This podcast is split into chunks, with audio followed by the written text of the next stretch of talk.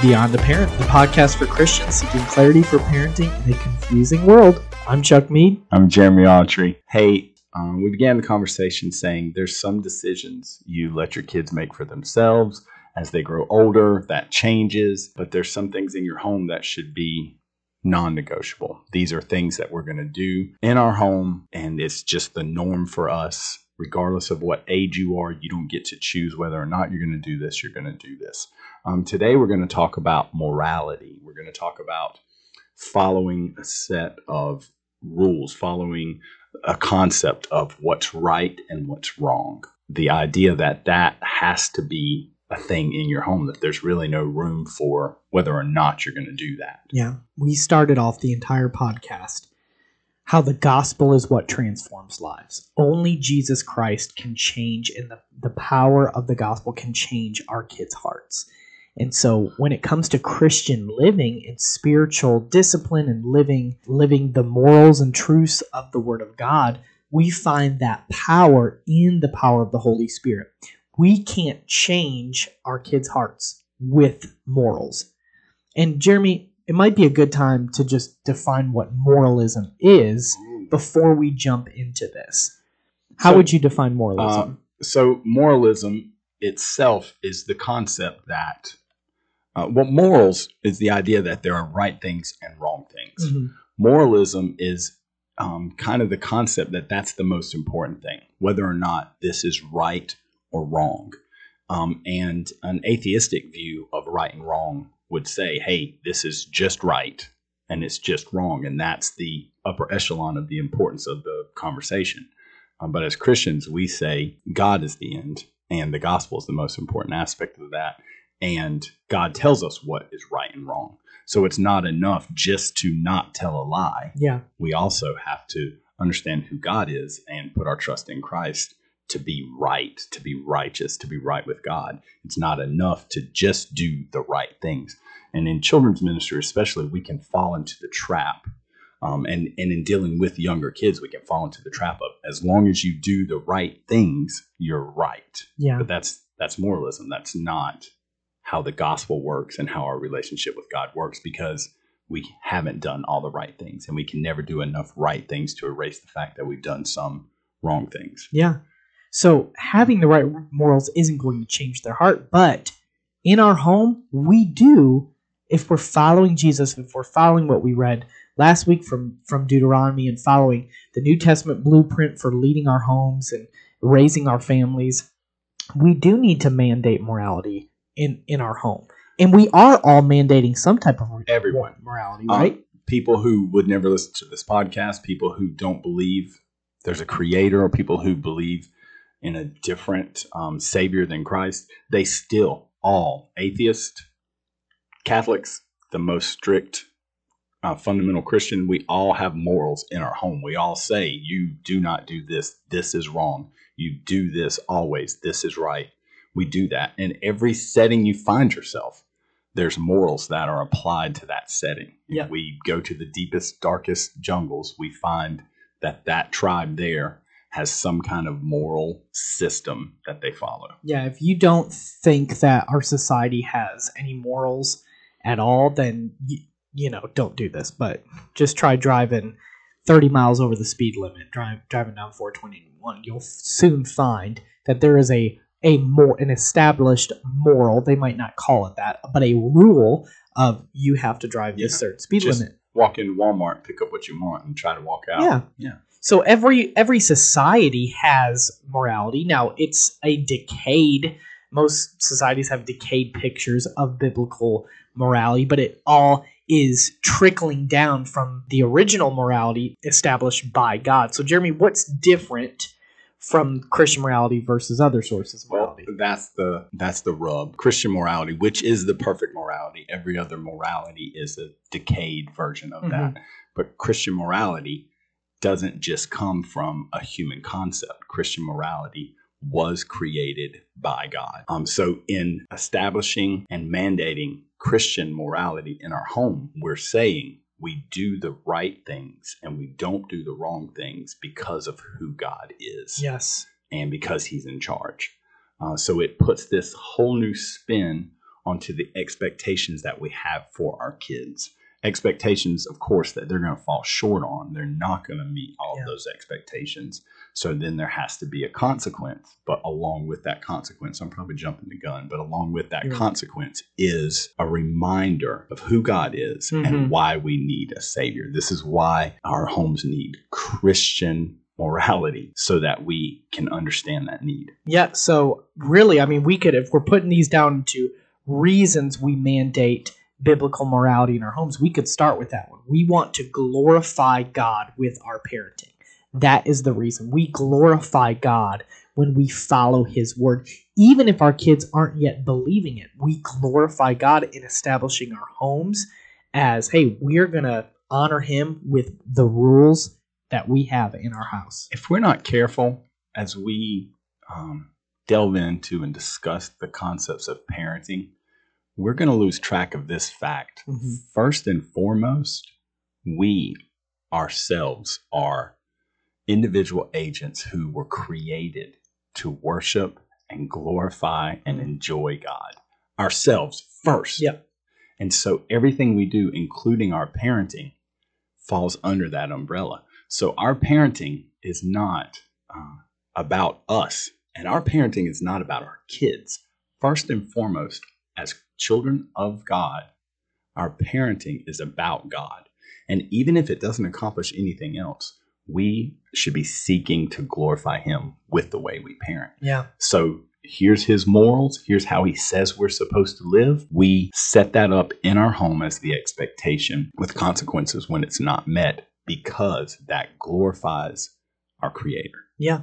So this this goes the same. Before we jump any further, it's just good to kind of give some examples. Hey, these are it, say our kids are not uh, followers of Jesus. Maybe as a teenager they say, "I'm not a Christian anymore. I don't buy into this stuff. This is not where I stand." But we still have that responsibility um, to glorify God in our parenting, and so we are going to establish boundaries. We're going to establish rules in our home that are going to look different from the world. We we need to draw lines in certain areas. Hey, uh, you're not going to say those words in this house because this is a, a rule we have in place. So that's mandating morality. You're not going to say that. Hey, uh, you're not going to steal. You're not going to cheat. You're not going to break these laws. Okay, we'd be like, okay, duh. But then we we draw that line in other places. The world thinks is crazy. Hey, we're going to follow what God's word clearly outlines as the way to handle sex and relationships. Yeah.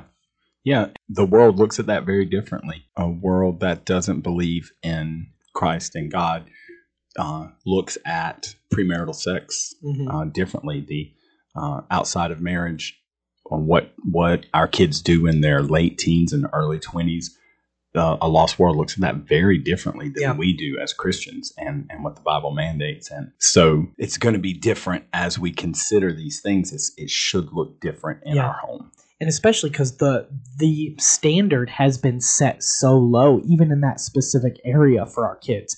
I mean, so much of society is like, oh, that's just what teenagers do. Teenagers are gonna go and they're gonna sneak out and they're gonna be with different people and they're gonna sleep around or whatever they would say, and they they just expect that. You are the you are the extremely odd one out if you go off to college um, as an 18 year old, 19 year old, and you haven't had sex. Yeah.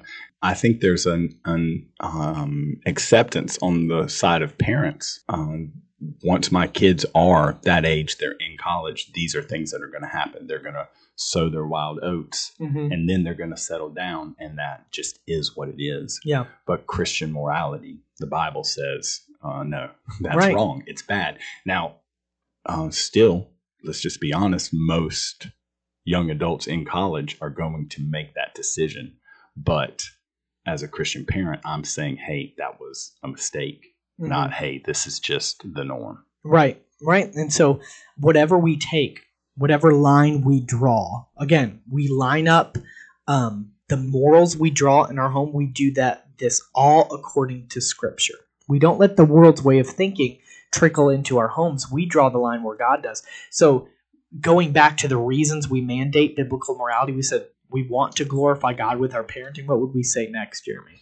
Um, I would say next, that uh, we want to glorify God with our parenting. And then also, we know the Bible gives us instruction on the best way to live our lives. Now, I'm not saying that if we follow Christian principles, if we memorize the book of Proverbs, that we're not going to have any trouble in our lives. That's Yeah. not what I'm saying at all. But I am saying that following the Creator's plan of how to live is the best option for every single person in His creation. it helps society to be run better. It helps um it if we follow the 10 commandments and follow Jesus's basically additional commentary on the and clarification of the 10 commandments in his sermon on the mount. If everyone in our society believed that. Don't mishear me. We need the power of the gospel, but you just take practically. If people really followed the 10 commandments and didn't murder people, society would be better Right, right. if we if we really did this there would be if people didn't commit adultery and there were more intact families society would be better Yeah. And you bring that um, into the New Testament, the Sermon on the Mount. If people love their neighbors like they love themselves, you know, the, these things would make the world a better place. I Yeah. feel like we're a Coke commercial from the 80s. but it, it's true and so we we truly believe that following following god's way for living because god created us um, he created everything and he knows what works best for us god doesn't give us rules and commands to restrict us god gave us uh, commands because that was the most free way we could live we follow uh, his word when it comes to that we take john 8.32 seriously when uh, when the Lord says the truth will make us free, we know, or God knows that we will have the most freedom and the best life possible when we follow His commands for living. Yeah. Yeah. The uh, sin is dangerous. And that's one of the reasons that God warns us against sin.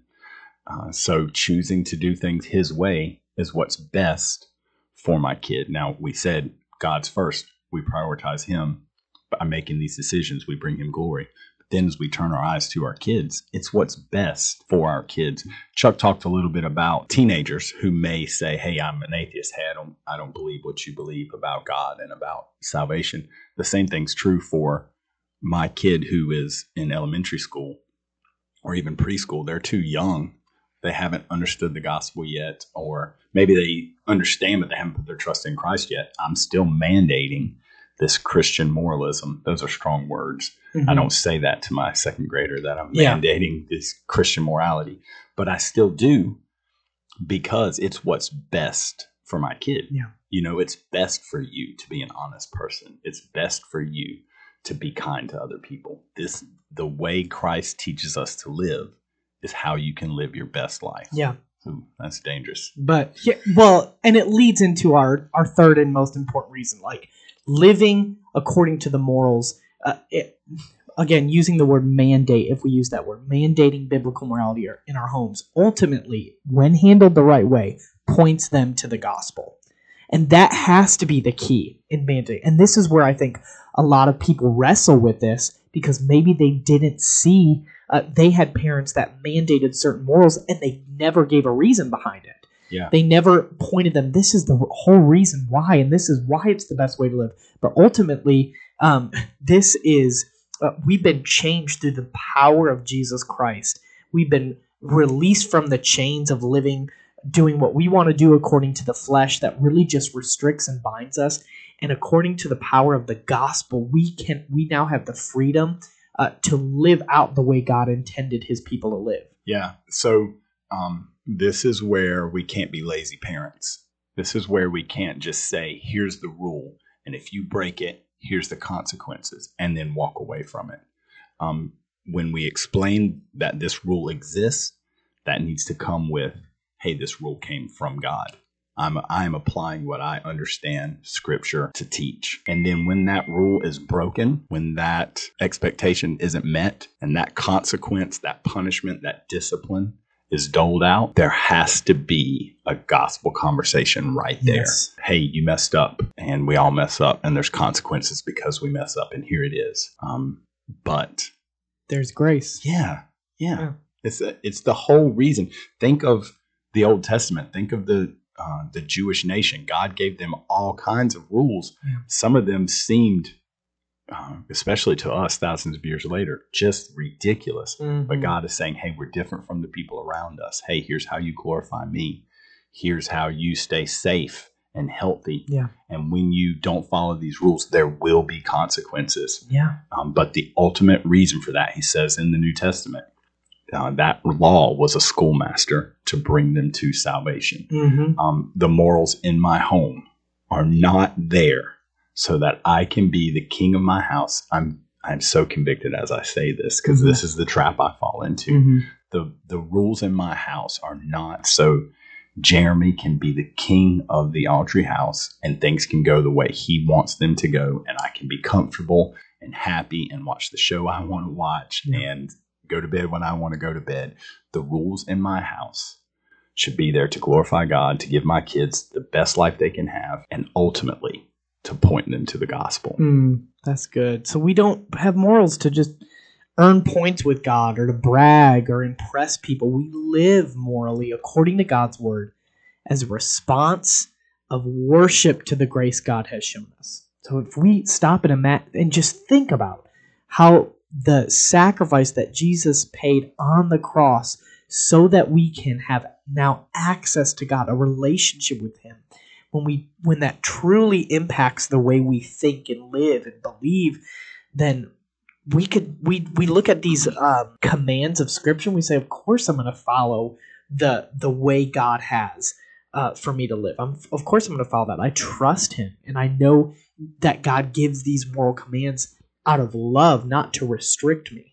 So, Jeremy, we can't force our kids to agree with what the Bible says. So, we may have kids in our home who were giving these moral commands they and they don't in their minds agree with it can mandate behavior but not the heart so what would you say about weaving those together you know i mean uh, at some point uh, we know we're, there's some things we're not going to force our kids to do right Yeah. what would some of those things be Uh, things we're not going to force our kids well to do. morally you know what i mean Yeah, I'm not going to force my kid to. If I had a kid who said, "Hey, I'm an atheist. I don't believe your God is the real God," I'm not going to force that kid to pray to God. You know what I mean? yeah I'm not going to Well, we force that kid. right? It's nonsense. Yeah. I can force you to close your eyes, I guess, while I pray. Yeah. We we just before this recorded an episode about requiring your kids to read God's word and study God's word.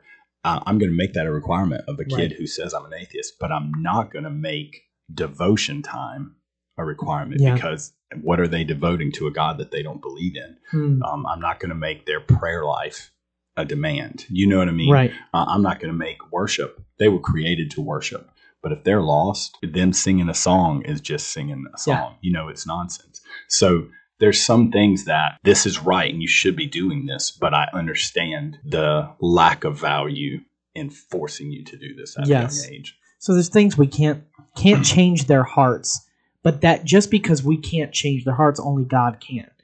But just because that's the case doesn't mean we totally give up and we just say, well, they they don't follow Jesus, so I'm just going to let them make whatever their decisions and live with the consequences while they're still still under our roofs. While while we still have them in our homes, we we do have this expectation, hey, we can mandate these things we want our goal is we want their heart to be changed so we want them to be able to make these own these decisions when they lead their own home one day Yeah. A couple of thoughts. Our kids are forming their views of who God is as a parent Mm. as they watch us parent. So if these rules are just rules and there's no grace and no relationship and just me waking up grumpy from a nap, shouting out commands, yeah um, we're giving them a messed up view of who Mhm. God is. yeah Um, and obviously, we're imperfect. We can't do this perfectly, but you need to be keenly aware. I need to be keenly aware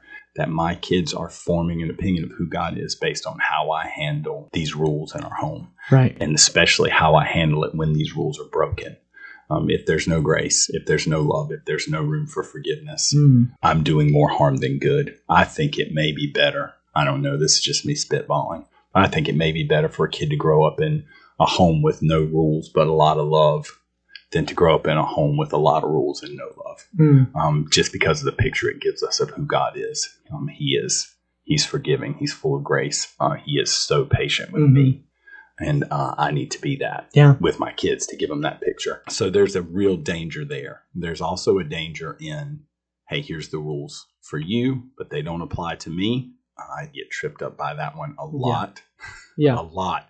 But if this is a Christian rule, if this is what God says, hey, here's how Christians should live, it applies to me too. Yeah. And I need to live that way. And uh, I'm finding more and more as my kids get older and are forming their own opinions, there's sometimes that they understand a Christian concept, but they don't agree with the way I'm applying it in our Mhm. home. Mm. Uh, there has to be room for that open discussion. Yeah. A respectful on both sides open discussion and then a I understand your position. Here's how we're applying this Right. at our home. And I'm asking you out of respect and honor to me as your father to follow that while you're here. Yeah. That and that's appropriate in that age. What's going to be harder to swallow as my kids? I have uh, uh, my oldest son's an adult now. Know, he's still in college. As my kids get older, what's going to be harder to swallow is watching them in their own homes apply biblical truth Yeah. differently than how we applied it in the home they grew up in. hmm Um, so I'm I'm already prayerfully walking through some of that and asking God to strip me of my pride and trusting Him to work in the hearts Yeah. of my children. That's good, man. And I'm just so glad you touched on that. We just have to have the lens of a love in every command rule we have because God ultimately gave us commands in Scripture because of His love for us. And um, it, it's loving for God to have those boundaries in our lives because He wants to protect us um, from the mess we could make of our own lives and the mess and the destructive power of sin. Hey, we're going to be unpacking some more, even more specific things. God's leading us in the next for the next few episodes to begin to talk more about dating, relationships, sex, that conversation with your kids. It's going to be a doozy, a few, oh, back to back those uh, episodes. It's going to be a lot, but we strongly, passionately feel God is guiding us along this that really flows out of um, having mandating, for lack of a better term, morality in your homes. Yeah, yeah, and you're doing that anyway. So why not mandate the right morals Yes. from the creator of the universe and right and wrong himself. So, hey, thanks for listening to Beyond a Parent. Remember, parenting is beyond us, but in Christ we have all that we need for this journey. Thanks, guys.